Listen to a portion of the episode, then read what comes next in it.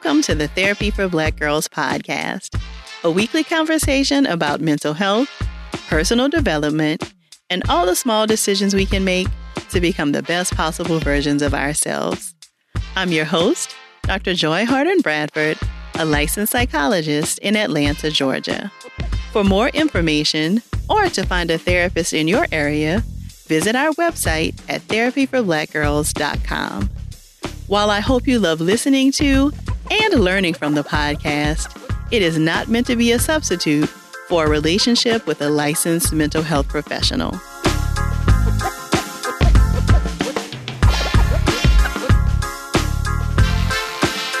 Hey, y'all.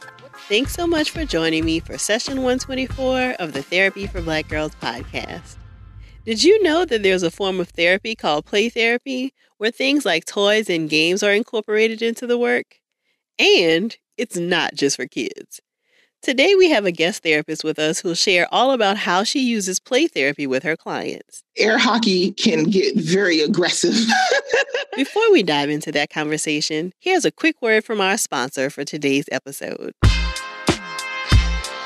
Introducing the all new and totally reimagined 2020 Ford Explorer. It's built for modern exploration, whether venturing across country or simply across town, over various terrains or through rough weather, it's all good. The Ford Explorer is specifically designed for comfort, confidence, and a whole lot of style. Ready to explore more? The 2020 Ford Explorer, the greatest exploration vehicle of all time, built Ford proud.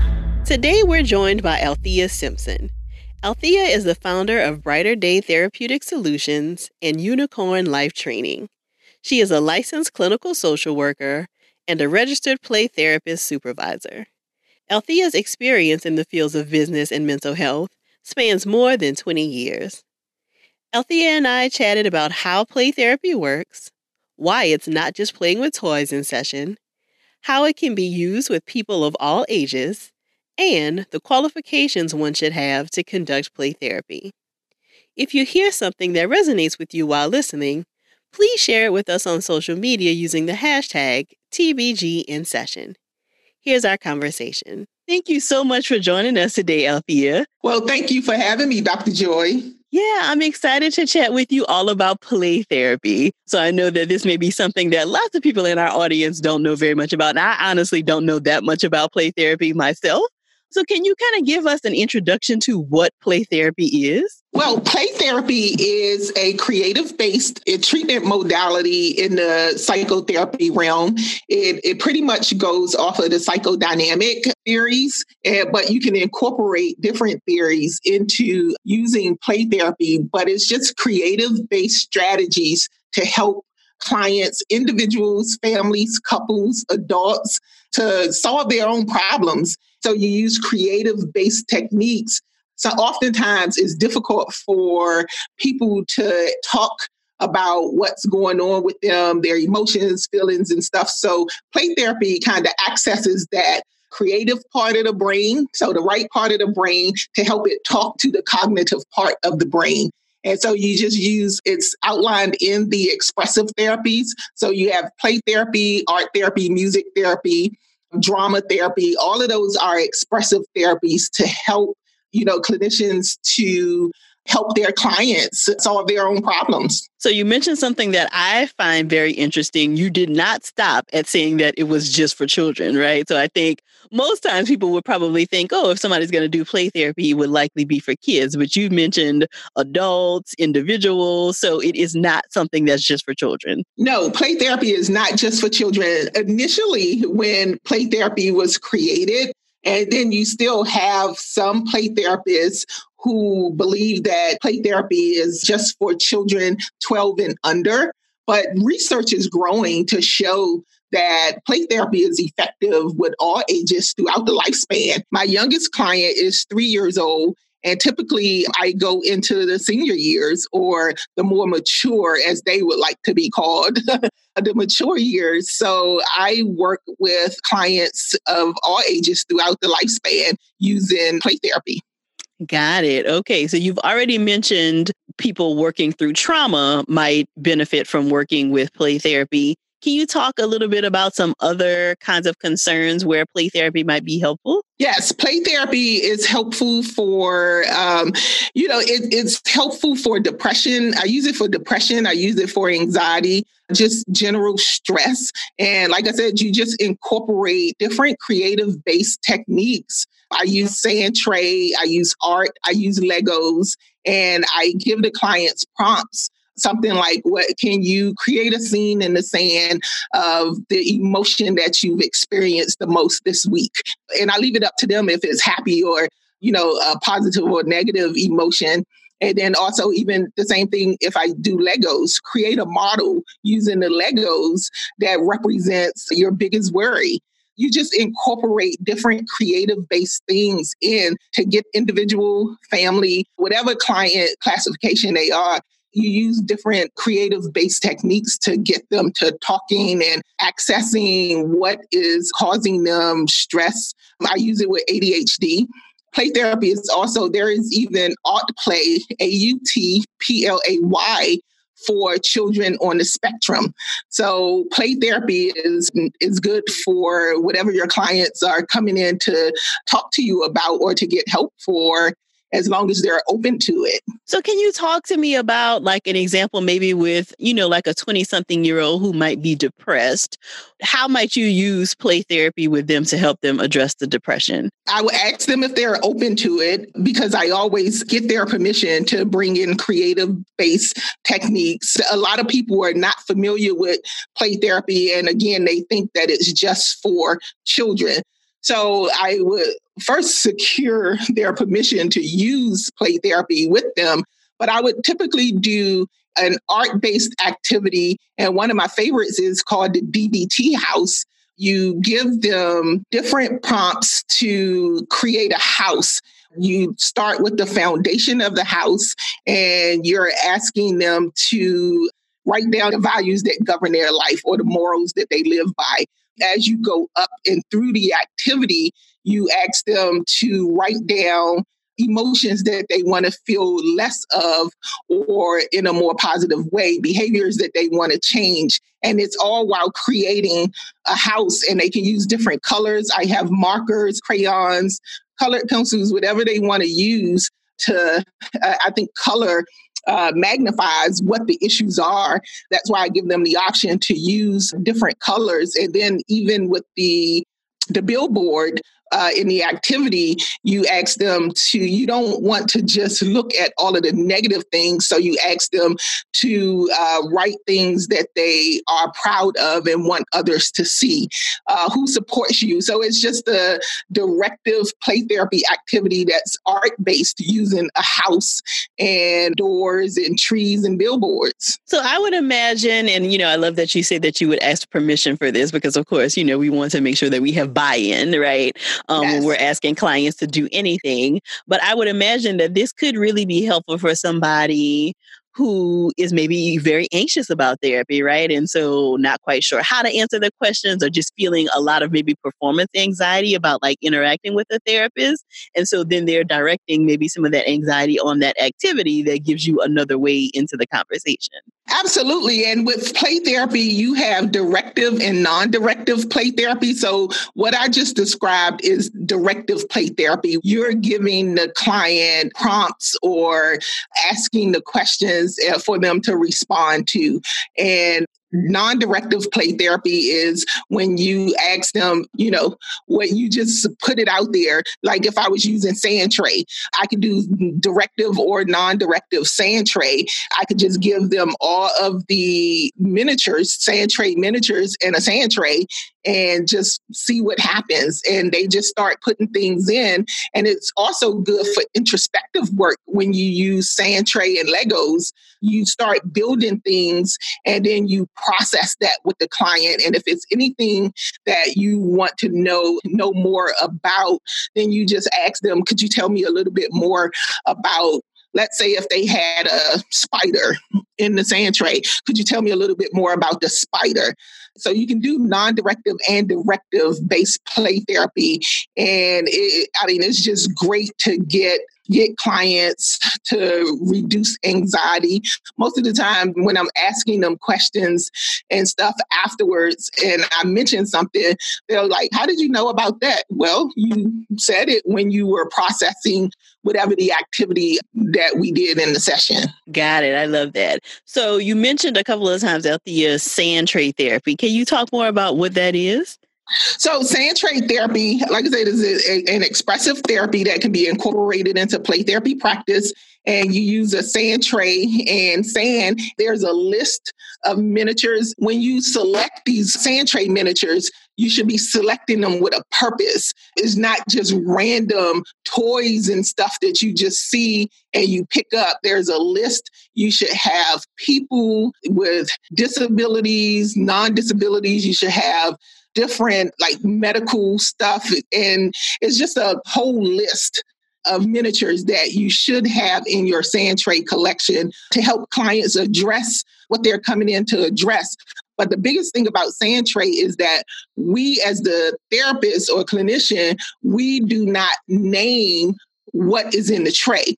So if someone put a chair in the sand tray and say it's apple pie, it's apple pie we do not name it. We also don't guess what the sand tray is or what the, even if you're doing art based therapy using creative arts, you don't name what the client did. You allow the client to tell you what it is because it could be something different. Just like I said, if it's a chair and someone is using a chair, but they're saying it's apple pie, it's apple pie. Got it. Okay. So, really, a lot of this is like looking at what kind of story the client is making and them um, kind of telling you what's important and what's relevant in their lives based on maybe the things they're choosing to play with, maybe the things they're choosing not to play with. Like you are kind of opening conversation based on the observations you are making while they're playing. Yes, and you just mentioned a big part of play therapy is observing. As the play therapist, you are observing the client. You're observing what they're doing as they work through solving their own problems and addressing the experiences or feelings that's difficult for them to express. We observe and then we interpret what they're doing.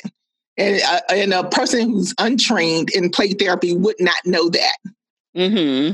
So, talk to me a little bit about the training. Like, what does training look like for somebody who wants to incorporate more play therapy maybe into their practice? Okay, I'm glad you asked because I love play therapy.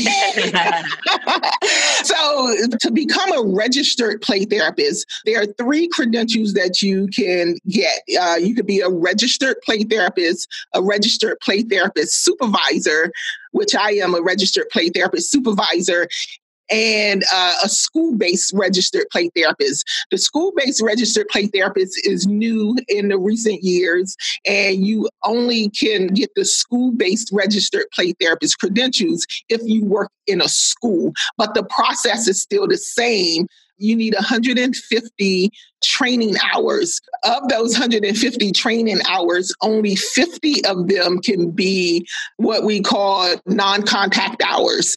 And that's taking a training online where you review a PowerPoint and then you answer the questions and submit the questions and then get your certificate, or you read an article which can be accessed online through the Association for Play Therapy or any play therapy approved provider. And so you read the article, you answer the questions. Those are considered non contact hours, and you can get up to 50 of those. The other 100 must be in person. So that an in person means that you are able to interact with the trainer. So you need 150 training hours. You need 35 clinical supervision hours under a registered play therapist supervisor. If you're getting your hours under a registered play therapist, you need 50 clinical supervision hours. That is changing in January 2020 because now there are enough registered play therapist supervisors where they're changing the criteria where you have to get your clinical supervision from a registered play therapist supervisor. That's 2020. And so then you have to work 2,000 hours It's just like getting a clinical license. Yeah. And so that deters a lot of people from getting the credentials because they're like, uh, that's just like getting another license. And it's like, okay, that in my opinion, that's a good thing because you want to be competent. And it, I think it's great that you're required to you know, hone in on your skills to use these different treatment modalities. Yeah, yeah, completely. And I think, you know, and I'm, like I said, not super familiar with play therapy as much either, but it seems like when you are doing these things that require maybe more projection, right? So you are yep. using more interpretation, then it is important for you to kind of see a variety of different cases, to be able to talk with your supervisor about these things so that you, when you're making these interpretations, you can be fairly certain that you're making accurate interpretations. Absolutely. Absolutely. Because a lot of it is you are really observing what the client is doing and then interpreting what they're doing and without naming what they're doing and they guide the sessions and when i work with clients whether it's play therapy or non-play therapy i always start the session with what are we focusing on today so I always leave it up to, to it being a client centered, the client guiding their session. And if they say, I don't know, then I'm like, okay, well, what about working on this that you mentioned in a previous session?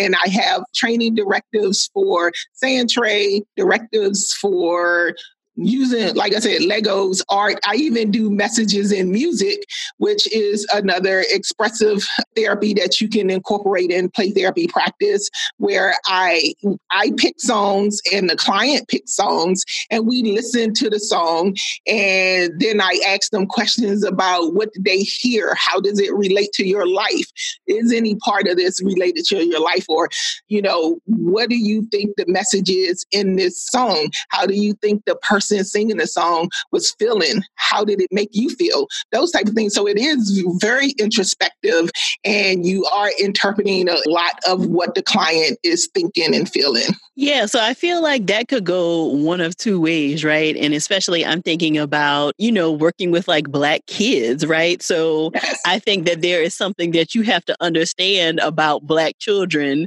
to be able to make accurate interpretations maybe around play or, you know, the kinds of things that they're doing. And so I wonder if that's a part of the conversation, right, for non Black therapists being able to make accurate interpretations when they are not necessarily familiar with the culture. Absolutely. And that's the whole reason why I created the Black Play Therapy Symposium to be able to have more culturally responsive treatment for the Black community and other communities of color uh, because the needs are different the mindset is different. And what I see often is when I go to trainings and workshops, I am either the only person of color in the training or one of three to 50 people 50 to 100 therapists that's in the training. And so i was looking at that and i've been doing this since 2010 i always used creative based therapies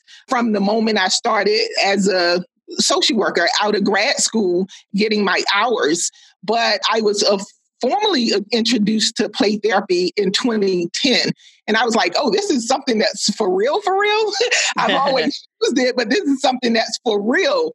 And so from 2010 until uh, even now, there are not a lot of Black clinicians that I see that show up at these trainings to be formally trained in play therapy but a lot of people are using play therapy and saying that they're a play therapist. Without those credentials, you are not a play therapist. And there's a difference between playing in therapy and using play therapy. Mm-hmm. And that difference is is like you can just uh, you can use games. I use Trouble. I use Sorry. All of those types of games that are games that we grew up on. Well, at least I know I grew up on playing in childhood and stuff, and uh, I incorporate that in therapy. But you have to know why you're using that game and not just using that game to pass time to say you're seeing clients. Mm-hmm. Yeah, I mean, because when you mentioned the thing about like using music in, in therapy, like I've heard other therapists talk about that too. Um, but I think again, like you mentioned, it really is important to be intentional about why you're using these things. Absolutely. You have to be intentional about why using these games, even with a game dominoes. I use dominoes, one for decision making. You have to make a decision on where to put that domino. And then I process with them and incorporate things from their lives where they have to make decisions about things or if they get frustrated when you use in trouble and sorry. And there, there are just so many ways to use those things. But if you don't get the formal training, you really don't know why you're using these games or these creative based treatment modalities. Mm-hmm. And just sounds glamorous to say I'm a play therapist, but there's a lot of work that comes into being a play therapist. Absolutely. And I would imagine you likely have some difficult conversations with parents also about, like, well, what are y'all doing in there for an hour? Like, y'all are playing Monopoly? Like, is that what I'm bringing my child here for? So, what kinds of concerns do you sometimes hear from parents, and how do you explain to them, like, what kind of work is being done in the treatment? Okay. So, when I first started doing play therapy, I used to be like, oh my God, I am just uh, in here playing with these kids, getting paid to play with kids, right? And uh, that was before 2010 when I really realized that this is a treatment modality. Although they were uh, making progress and we were working on things, I think that my mind is just creative and I look at why I'm working with a client and what their needs are, especially when you're working with children and adolescents to make it not be so boring right? But then have the parents when they go out, and I used to say to my clients, "You, you, you trying to get me in trouble? Telling your parents you just played a game." But I would have that conversation with the parents and say that you know I would explain what play therapy is, but I do that up front. When I get that first call, and I talk to the parents or even the client, if they're an adult, I let them know that I am a registered play therapist and I use a lot of creative based strategies in sessions if you're open to it but specifically for parents, I have that conversation when I have that phone call. So I explain to them what play therapy is, why I use it, and I even incorporate the parents into play therapy sessions because I do not work with anyone under the age of 18 without parental involvement. And they know that up front from that first phone call with me. So I just explain it. So I don't really have too many issues with them coming out saying, oh, I just played a game. And so, but if a child says that when we are wrapping up, because I give the parents an opportunity to do a wrap up with me, and um, and they say, oh, I just played a game, and then I ask them, well, what is the focus? Can you tell your parent the focus of that game? What were we focusing on while we were playing the game? And then APT, the Association for Play Therapy, has pamphlets that details out what play therapy is and how effective it is and why to use it and the benefits. And I also give that to parents.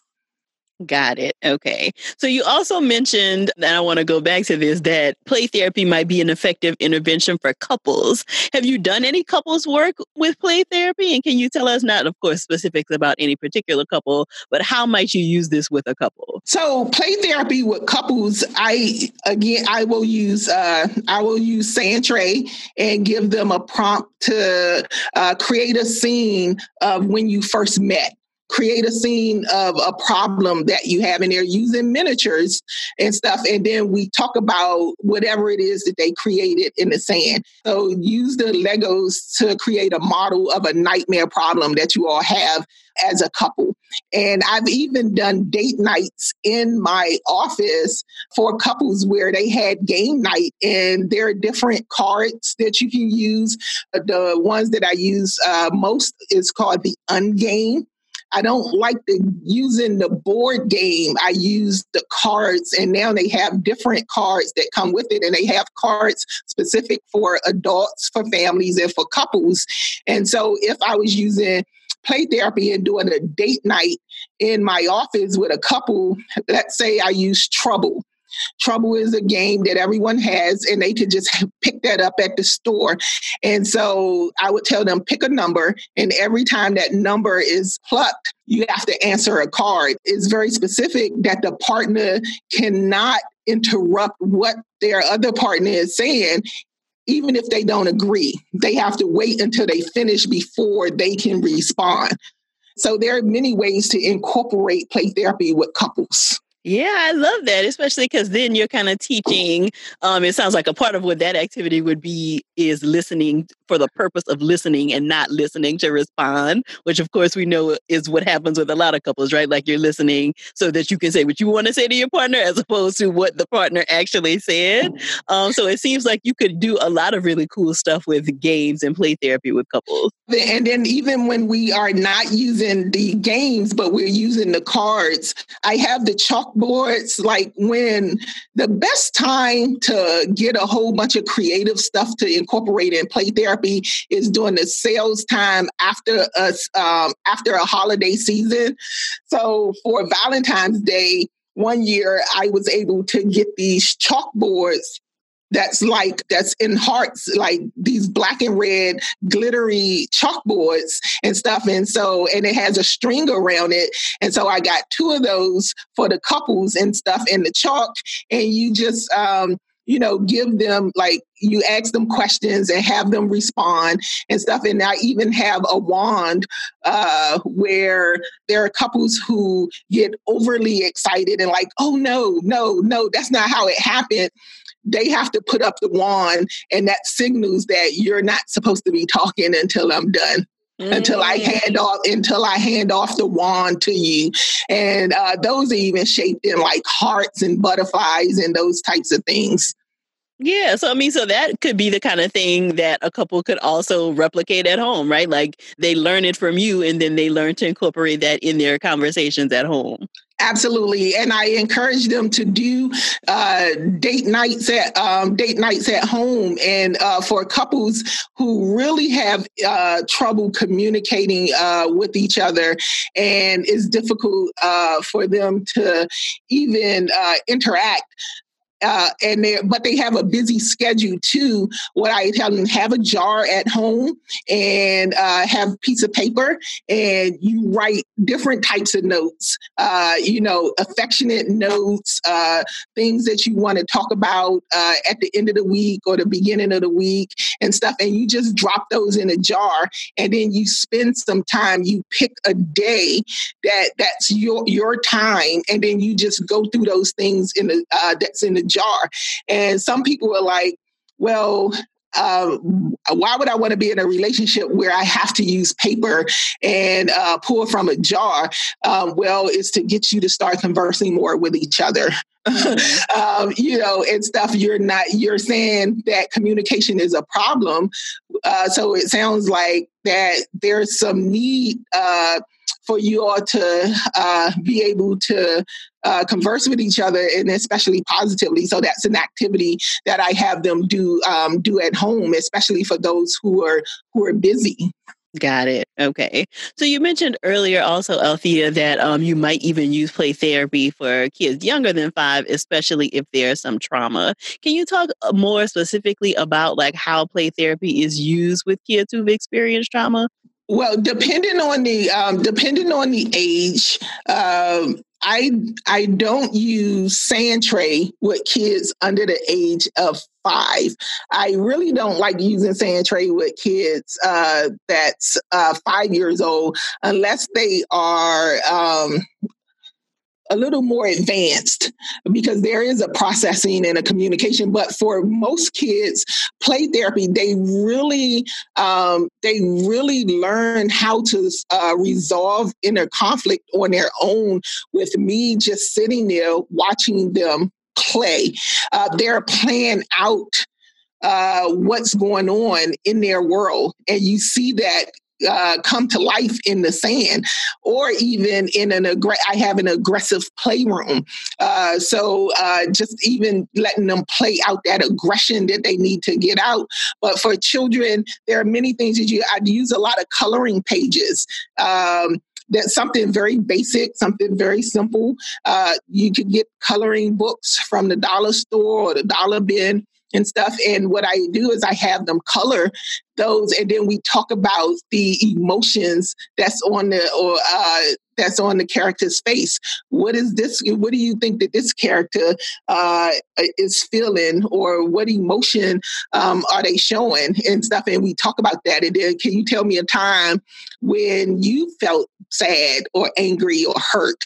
Those types of things. So when they're under uh, when they're under the age of five, you're very um, there's not a lot that you can. Uh, well, for me, because I'm very creative and I like uh, I like doing a lot of activities and stuff, but for them, it's very basic, but it's effective coloring. Um, I do uh, bubble art. I do painting. Uh, they can use paint and paint the uh, splatter your emotions using a color, and then ask them, "Well, um, can you tell me about that color and how did it make you feel and stuff?" But for younger kids, it's really just allowing them to play out, and that's why it's so important for you to have the right tools and not just any um, picking any types of toys to just have in your playroom. Mm-hmm. So tell me more about this aggressive playroom. What kinds of things are in the aggressive playroom? So in my aggressive playroom, I have a um, air hockey. Air hockey can get very aggressive. oh. I have a I have an uh, air hockey machine in my uh, aggressive playroom. Uh, they get very upset when those little red uh, discs go in and stuff, and then they start just playing so aggressively to try to get a point. I have different. Um, different characters, the superheroes and stuff. And I have all things uh, army, uh, battlefields, uh, missile launchers. Uh, I have swords that I have different types of swords, some that light up and make noise, some that that that don't. They can. Uh, I have costumes like the SWAT um, SWAT. I have a SWAT costume.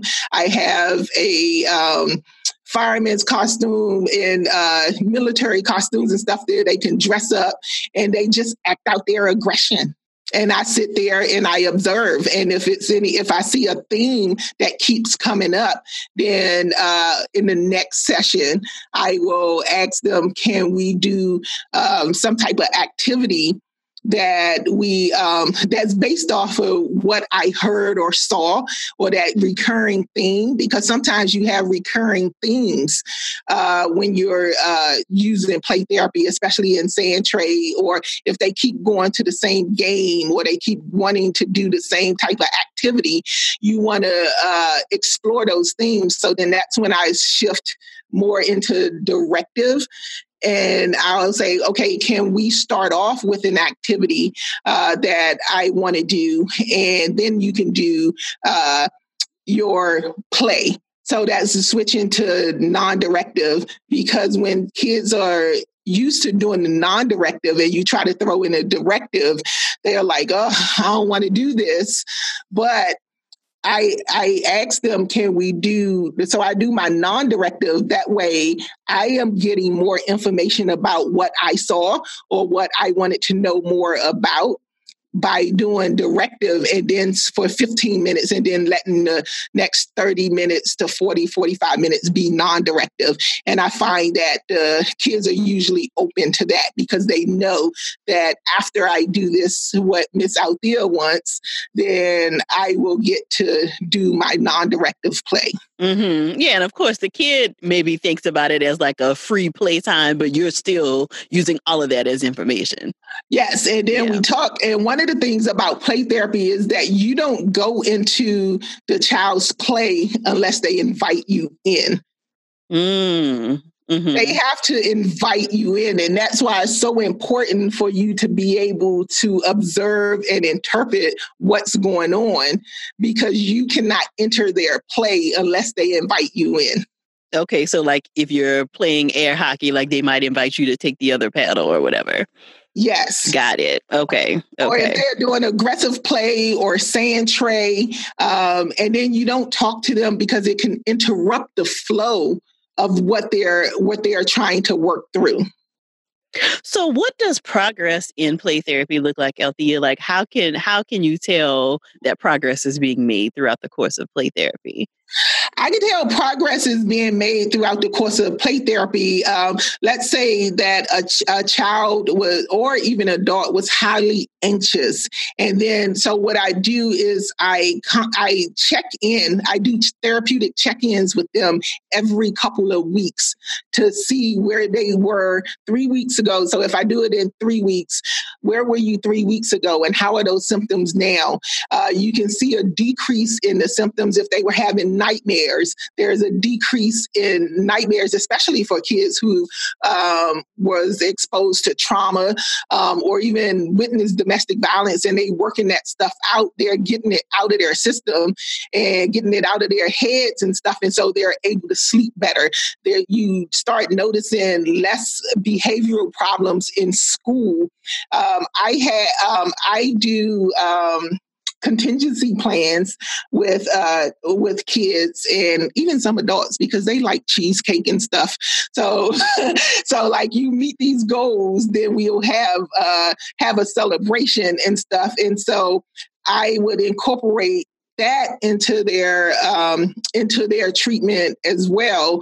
And I always secure the permission of the parent to uh, bring in like the treats and stuff, whatever their favorite treat. So if a kid is having a lot of behavioral problems in school, I'll say, well, let's start off with seeing if you can go two out of the five days without getting on blue because you want to make sure that they feel capable so you don't want your goals and stuff for them to be overwhelming where they don't feel that they can reach them. And so, but when you start seeing a decrease in the symptoms and stuff, then uh, you know that the play uh, play therapy or the therapeutic interventions that you're using is um, is working for them.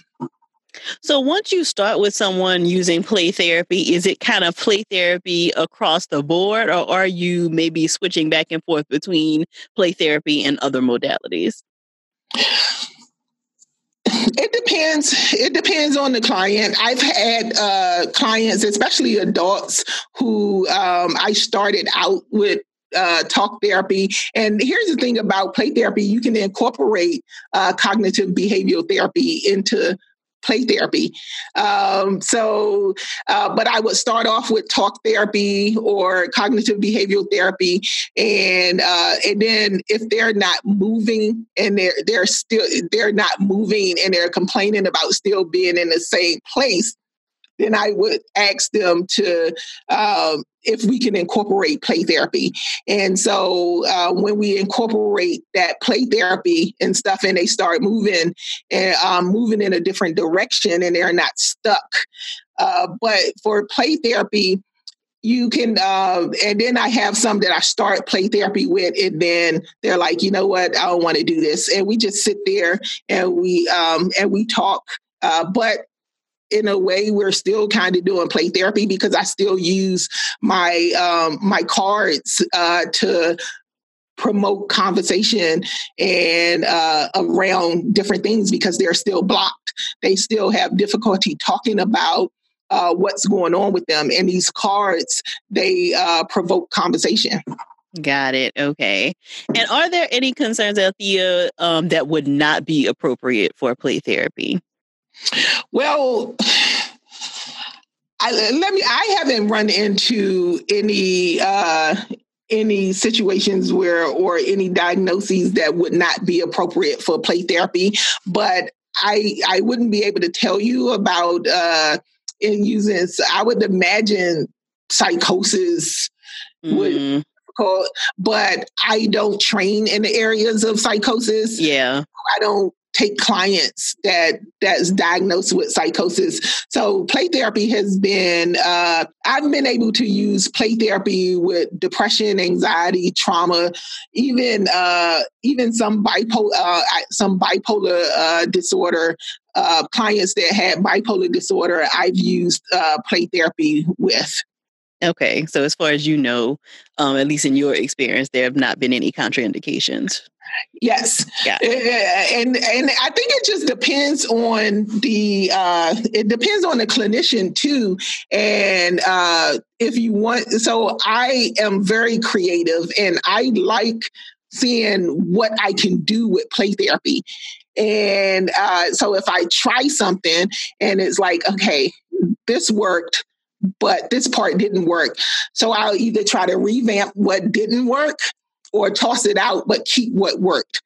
And so, and uh, being a clinician in private practice and owning my own private practice, I have the ability to be as creative as I uh, would like to be as long as I'm staying within ethical boundaries. But I even started a fire in my office, a fire pit to do uh, s'mores uh, to oh, very cool to and the activity and that that was just something that I read in a book and I was like okay I want this uh, person to have s'mores because it had a significant meaning to them but they couldn't uh, and but they couldn't do use I mean they wasn't in a place where they can have them like um, in the way that they liked mm-hmm. so I did a fire pit in my office and created s'mores. And I was like, but how do I make this therapeutic?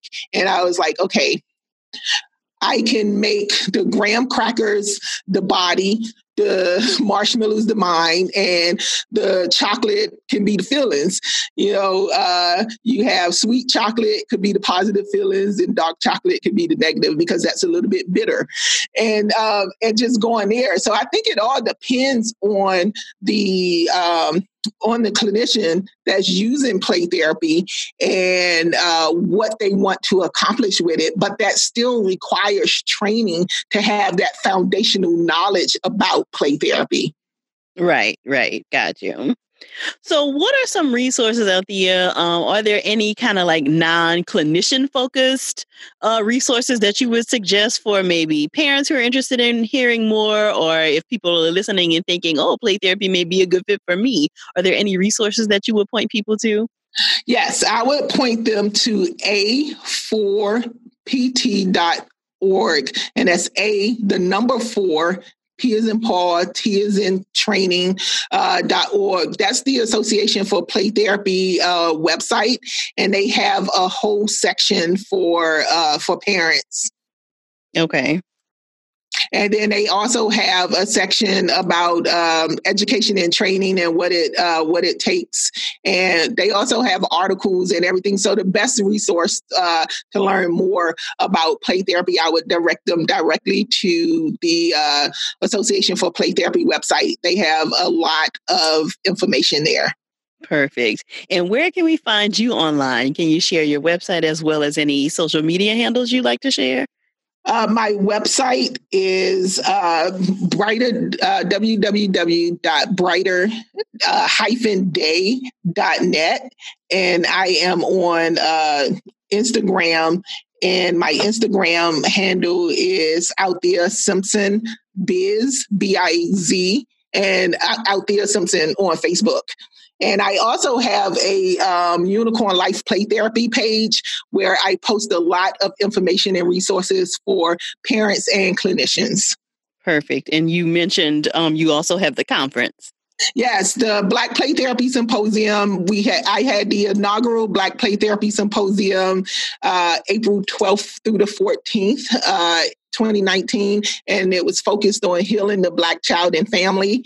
And so the second annual Play Therapy Conference, Black Play Therapy Symposium, is April 17th through the 19th at the Hyatt Regency at Tyson's Corner in Fairfax, Virginia.